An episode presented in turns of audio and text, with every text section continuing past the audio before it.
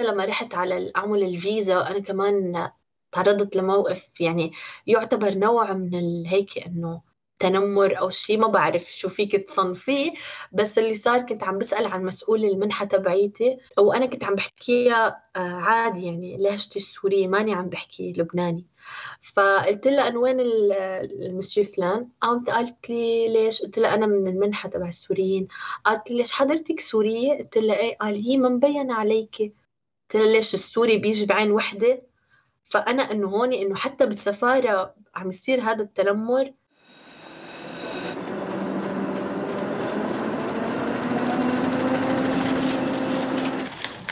عنب بلدي بودكاست.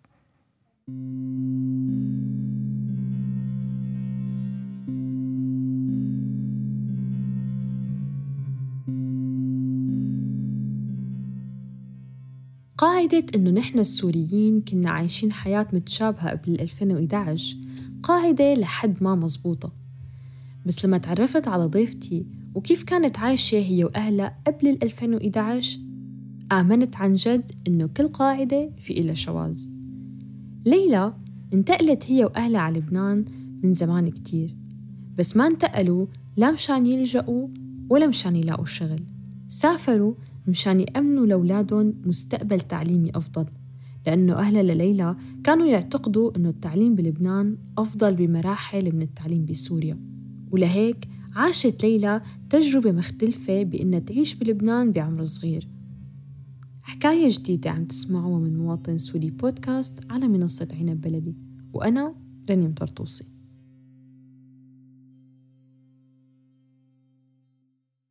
هلأ أنا بالبداية كانت القصة إنه أنا كثير انبسطت بفكرة إني أنا أنتقل على لبنان 2003 كان بهدف إنه نحن نتعلم لعدة أسباب. أول شيء آه، المدرسة كانت كثير بالنسبة لي حلوة. يعني أنت بتعرفي المدارس بسوريا ما انها المدارس المتعوبة عليها. أنت بتشوفي بقى الجو كثير آه، يعني غربي أكثر ما يكون آه، مثل ما أنا متعودة بسوريا. شغلة تانية أول كم يوم أنا كنت إنه إيه خجلانة ومدري شو. بعدين آه بلشت يصير عندي نوع من عن جد أتضايق لأنه أنا كتير تعرضت لتنمر من قبل الطلاب اللي معي بالصف. كتير لأني سورية وبتعرفي أنت الحزازيات بين سوريا وبلبنان بوقتها. وأنا لما أجيت بالفترة اللي أجيت فيها على لبنان آه فترة اغتيال الحريري فكان الكره للسوري يعني واصل للذروة. فأنت شوفي بقى الولاد شو بيجيبوا من بيت أهاليهم وبيجوا بيطبقوا هذا الكلام بالصف. كتير كان يعني كانوا يقولوا لي أنت وحدة سورية هي يعني مثل المسبة انه إنه ليكو هي السورية هي السورية. أنا كنت كثير أتضايق لدرجة إني أنا صرت أتعلم اللهجة اللبنانية مشان ما يقدروا يميزوا إني أنا سورية. لأن كان كثير يضايقني الوضع. حتى من أنا من لما انتقلت لحديت تقريبا صف يعني أنا انتقلت كنت grade 5 من grade صف الخامس. يعني من صف الخامس لصف الثامن أنا ما كان عندي رفقة بالمدرسة. حتى بالثامن والتاسع ما كانوا هالرفقة الكتير close friends لإلي. بعدين بالعاشر آه لقيت بقى عندي كان رفيقة رفيقتين ما أكتر اللي أحكيهم. بس قبل ما كان عندي أبدا كنت أقضي كل وقتي قاعدة لحالي أو باللايبرري يعني كتير هذا الشيء آه أثر كتير على فكرة على شخصيتي. وكتير تعذبت بس أنا كان عندي فكرة إنه أنا لا ما حأرجع على سوريا. لأنه كانت ماما تخيرنا إنه تقلنا إذا أنتم مش مرتاحين بنرجع ما في عندنا مشكلة. بس أنا كان إنه لا ما حأرجع أنا بدي كفي هون. أنا مبسوطة ب... إني أنا عم عم بيكون عندي ثقافة. شوفي أنا نقلتي على لبنان كانت حرفيا مثل الشخص اللي كان قاعد بأوضة ما فيها ولا شباك ولا ولا شيء معتمة. وفتح الباب وشاف الدنيا. حرفيا أنا هيك. لأنه لأنه بسوريا كان الوضع التعليمي جدا مح يعني ما بدي أنا أقعد هين فكرة العلم بسوريا أو شيء لا بس الفكرة أنه كان هن بيرسموا لك طريقك مثل ما قلت بالأول وثقافتك جدا محدودة وما فيك أصلا تفكري وترتجلي من عندك من راسك أنت فكرتك تطلعيها هن لازم يعلموك وهن لازم يقولوا لك فكري هيك وما تفكري هيك. فهذا الشيء يعني أنا ما مريت فيه. أنا اكتسبت حرية التفكير والكرياتيفيتي تبعيتي انبنت بلبنان وهذا الشيء كتير منيح كان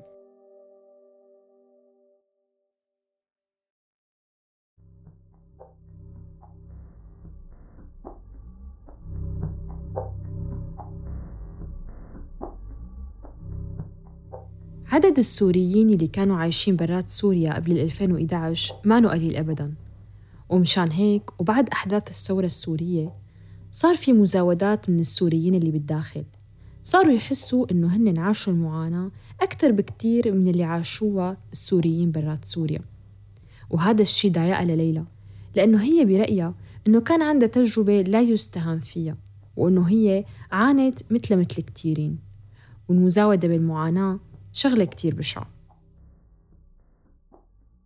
إنه كل حدا يعني الناس اللي عاشت برات سوريا آه، ما تأثرت كتير بالثورة وما فرق معهم موضوع الثورة. هذا يعني والناس اللي جوا هن بس اللي انظلموا ما فيهم يقولوا هيك لأنه ما فيهم يعني ليك الثورة ما ما في حدا يزاود على حدا. كل إنسان عنده البيئة اللي قعد فيها والجو وال يعني والمنطقة اللي اللي يعني كان موجود فيها. يعني أنا مثلا أنا كسورية ومن محافظة حمص أنا ما عشت كل وقتي بسوريا بس أنا آه، ربيت ببيت. يعني كان حلمه إنه يشوف هيك شيء بسوريا صراحة إنه يكون في ثورة. لأنه يعني نحن تعرضنا ل... ل... لكثير مضايقات من النظام. فأنا كبنت عشت برا سوريا وصارت الثورة لا تأثرت أنا تأثرت أنا فقدت رفقة لإلي. حرفيا أنا فقدت رفقة لإلي. أنا فقدت جيران لإلي. أنا والدي اعتقل لفترة. آه فما فيهم يجي يقولوا لا أنت لأنك عشتي برا أنت ما تأثرتي وإنه نيالك أو أنت ما تقعدي تحكي. نو no. كل إنسان عنده مرحلة مقطعة بسوريا تكون حلوة وبشعة ما بيحب إنه ينسيها. فبالنهاية أنت ما فيك تحكمي على شخص لأنه عاش برا إنه انتمائه لبلده ما قوي فهو بالتالي ما حيتأثر بالثورة. وعادي عنده الثورة وعادي إنه استشهد فلان مات فلان هدت الدو... المدينة الفلانية. لا. كل شخص أقول لكم في ناس بقلب سوريا عايشين وما فارق معهم شيء. فما فيك أنت تحكمي على شخص عاش برا يعني هو ما متأثر أو ما تضايق أو ما تضرر أو شيء أنا فقدت قلت لك رفقة وأهل لإلي يعني أصحاب لإلي وهني كانوا أصحابي من زمان من أيام الطفولة. وراح بيت عيلتي. أكثر شيء بزعل عليه بالاشياء اللي فقدتها هي صور ناس كانوا موجودين بحياتي وراحوا. وكانت الصور هي الوحيدة اللي بتذكرني فيهم. حاليا ما بقى في صور ما بقى في شيء يذكرني فيهم غير عقلي غير ذاكرتي. وأوقات الذاكرة بتخون فأنا هذا الشيء اللي بخاف منه إنه بضايقني هذا الشيء ولما ناس تقعد تحكي إنه أنت شو شفتي من سوريا وأنت ما بتعرفي وأنت ما عشت اللي عشناه لا كل إنسان عاش بسوريا. آه أنا عشت أنا ما ما أنا قعدت آه، درست بسوريا لحديت أوكي صف الرابع ماشي كنت صغيرة. بس أنا شفت وبعدين أنا أهلي بابا بيشتغل بسوريا وأنا كنت شوف قد إيه كان يعاني مع الدولة مع أي معاملة بتكون بالدولة. حتى والدتي كانت معلمة ووالدتي تركت التعليم من وراء النظام. أمي انكتب فيها تقرير من وراء صديقتها المخلصة. ما ما حقول شيء تاني.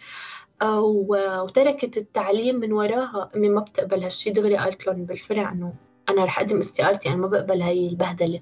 لإلي. فيعني شوفي نحن هدول الشغلات مأثرين فيهم من قبل الثورة. فكيف ما بدي كاني اتضايق وكون أنا عن جد مع هالشي؟ يمكن ما ببين علي ماني هالشخص اللي بينزل مظاهرات ما هالشخص اللي بيكتب بيكتب بوستات على الفيسبوك أو على الإنستغرام بحط صور. بس أنا شخص عندي مبدأ. الثورة لازم كانت تقوم. واللي صار كان لازم يصير لأنه لأنه نحن كنا رح يعني عايشين نحن عايشين بكذبة كنا بسوريا.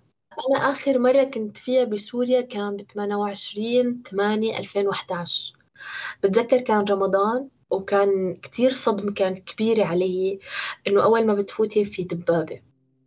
أول ما بتفوتي في دبابة آه وقدام بيتي كان في حاجز كبير ووقفونا. وقالوا لي هويتك. وأنا بقلب مدينتي بمسقط رأسي. يعني يعني كتير حزت بقلبي.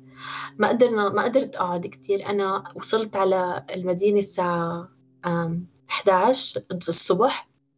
على أساس إني أقعد يومين وشوف رفقاتي وشوف إنه الناس اللي بنعرفهم وهيك. آه ورجعت الساعة ثلاثة الظهر ما قدرت ضل أكتر. كان جدا صدمة يعني كبيرة علي اللي شفته وكتير كتير تأثرت. ضايقت إنه هيك صرنا.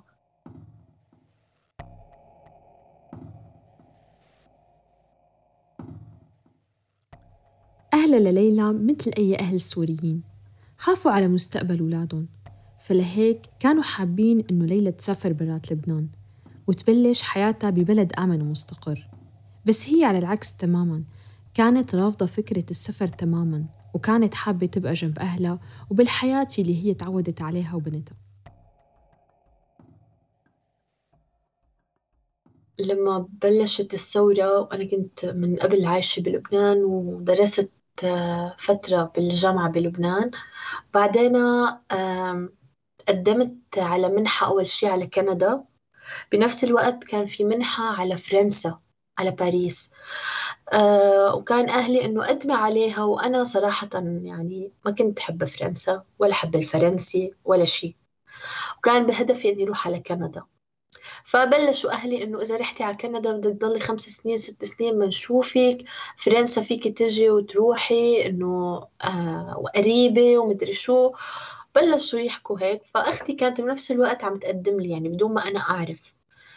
فقدمت لي دقوا لي الساعة 9 الصبح وأنا عايشة مقيمة بطرابلس وطرابلس لبيروت بهذا الوقت الصباحي جدا عجقة. فأنا لأني ما بدي أروح على فرنسا.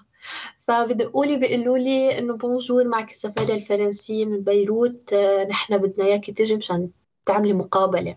قلت لهم إيه ما تقال هلأ. فأنا هون إنه يعني ضرب الدم على راسي شو هلأ؟ إنه شو قلة هالاحترام هي؟ قلت لها انت عارفة أنا وين عايشة؟ قال إيه بطرابلس. قلت لها بتعرفي قد إيه بدي وقت لأوصل لعندكم على المتحف؟ قال إيه بننطرك لل 11 قلت لها سوري. قلت لها أنا بعرف الدولة الفرنسية بتحترم الوقت. أنتوا كيف آه عم تقللوا من قيمة وقتي؟ انت عارف إن هيدا interview يعني انت عارفة قبل بوقت إنه في interview يعني أقل شيء لازم تقولي لي قبل ب 24 ساعة إنه في interview تبعتي إيميل تتصلي ما أنا شغلتي. قلت لها sorry أنا ما حأجي. طبعا أنا عم بحكي على التليفون وأمي واقفة عم عم تضرب حالها إنه أنا روحت على حالي هاي الفرصة. المهم اتفقنا إنه تاني نهار إجي وطبعا قلت لهم إنه لشوف الأجندة تبعيتي وأنا كنت قاعدة بأوضتي لا أجندة ولا من يحزنون. ونزلت وقالت لي إنه انت يعني فتت لعندها أول شيء اعتذرت مني على التصرف اللي صار على التليفون وقالت لي إنه انت بآخر الشهر رايحة على باريس. فأنا هون كانت صدمة حرفيا صدمة. ما أخذت ال ال إني إني فتت لعندها وطلعت حرفيا ثلاث دقايق. طلعت قام قال لي بابا كان معي بي لأنه آه وقتها بابا آه قال يمكن ليلى ما تفوت على السفارة لأنه أنا شخص إذا ما بدي أعمل الشغلة يعني ما بدي إياها ما حأعملها فراح معي مشان إنه نجبر روح على السفارة. فبي إنه قال أكيد هي ما انقبلت. قال لي إنه ما قبلوا يعملوا لك ال interview. قلت له أنا مسافرة بآخر الشهر على باريس. فأنا بدي أترك رفقة كتير وأنا لأنه قلت لك قبل إني أنا بلبنان ما كان عندي هالمجتمع لأني أنا كنت دايما أتعرض لتنمر وهيك فما كنت عاملة مجتمع لإلي. فكانت اللي عملت هذا المجتمع من بعد ما فت على الجامعة وبعد ما عملت أعمال تطوعية ف... فصار عندي عالم كتير وكتير ناس معارف وكلهم يعني انصدموا مثلي يعني إنه أنت تاركة ورايحة. وصارت الإجراءات الفيزا آه، وعملوا لنا إياها بخمس أيام وكل شيء صار بسرعة. وبنفس الوقت أنا انقبلت على كندا. فأنا ما كنت عارفة أنا شو هلأ بدي أعمل. إنه روح هجرة على كندا ولا روح على فرنسا. فلأنه أنا كتير متعلقة بأهلي و... وأهلي يعني إنه إنه لأ بفرنسا فيك تجي لعنا بأي وقت بدك. أم... وانت ما بتحبي البرد وما بتحبي الثلج وبلشوا يقعدوا يقولوا لي وفرنسا لكونك انت عاملة آه، هندسة معمارية فرنسا أحسن ومدري شو بتعرفي انت بلش الأهل إنه يفوتوا بهذا. هاي النقطة وبنشوفك كل الوقت وفي عالم رايحة وجاي على باريس بنبعث لك أغراض ومدري شو ف I was like خلص okay رح روح على فرنسا يعني حتى لما رحت على أعمل الفيزا أنا كمان تعرضت لموقف يعني يعتبر نوع من هيك إنه تنمر أو شيء ما بعرف شو فيك تصنفيه بس اللي صار كنت عم بسأل عن مسؤول المنحة تبعيتي وأنا كنت عم بحكيها آه، عادي يعني لهجتي السورية ماني عم بحكي لبناني. فقلت لها أنا وين المسيو فلان؟ قامت قالت لي ليش؟ قلت لها أنا من المنحة تبع السوريين. قالت لي ليش حضرتك سورية؟ قلت لها إيه؟ قال هي ما مبين عليك قلت لها ليش السوري بيجي بعين وحدة؟ فأنا إنه هون إنه حتى بالسفارة عم يصير هذا التنمر إنه لا هيك كتير. معناته أنا شو ناطرني بفرنسا؟ هاي كانت آه، جدا هيك هون إنه صدمتني.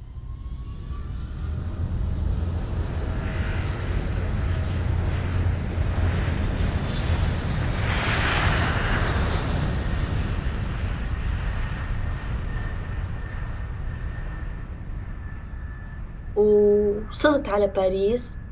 كل رفقاتي اللي معي بالمنحة اللي أنا ما بعرفهم أنا جيت مع سبع شباب وأنا البنت الوحيدة. آه كلهم كانوا مبسوطين وعم يصوروا من شباك الباص وياي وليك وشوف وعمول وأنا قاعدة. هيك ساكتة صافنة ما ما عندي ولا reaction ولا reaction لاني مبسوطة ولاني زعلانة. وبنفس الوقت عم بتطلع على التليفون عم بتطلع على صور حفلات التوديعات اللي عملوا لي إياها رفقاتي. وعم بصفن إنه أنا شو عملت؟ بعد كل المحاولات اللي حاولتها ليلى مشان ما تسافر فجأة لقيت حالها صارت بفرنسا. ووصول ليلى على باريس ما بيعني إنه خلصت الحكاية. فتجربتها هنيك كانت غنية صعبة ومختلفة. كنت معكم رنيم طرطوسي بمواطن سوري بودكاست.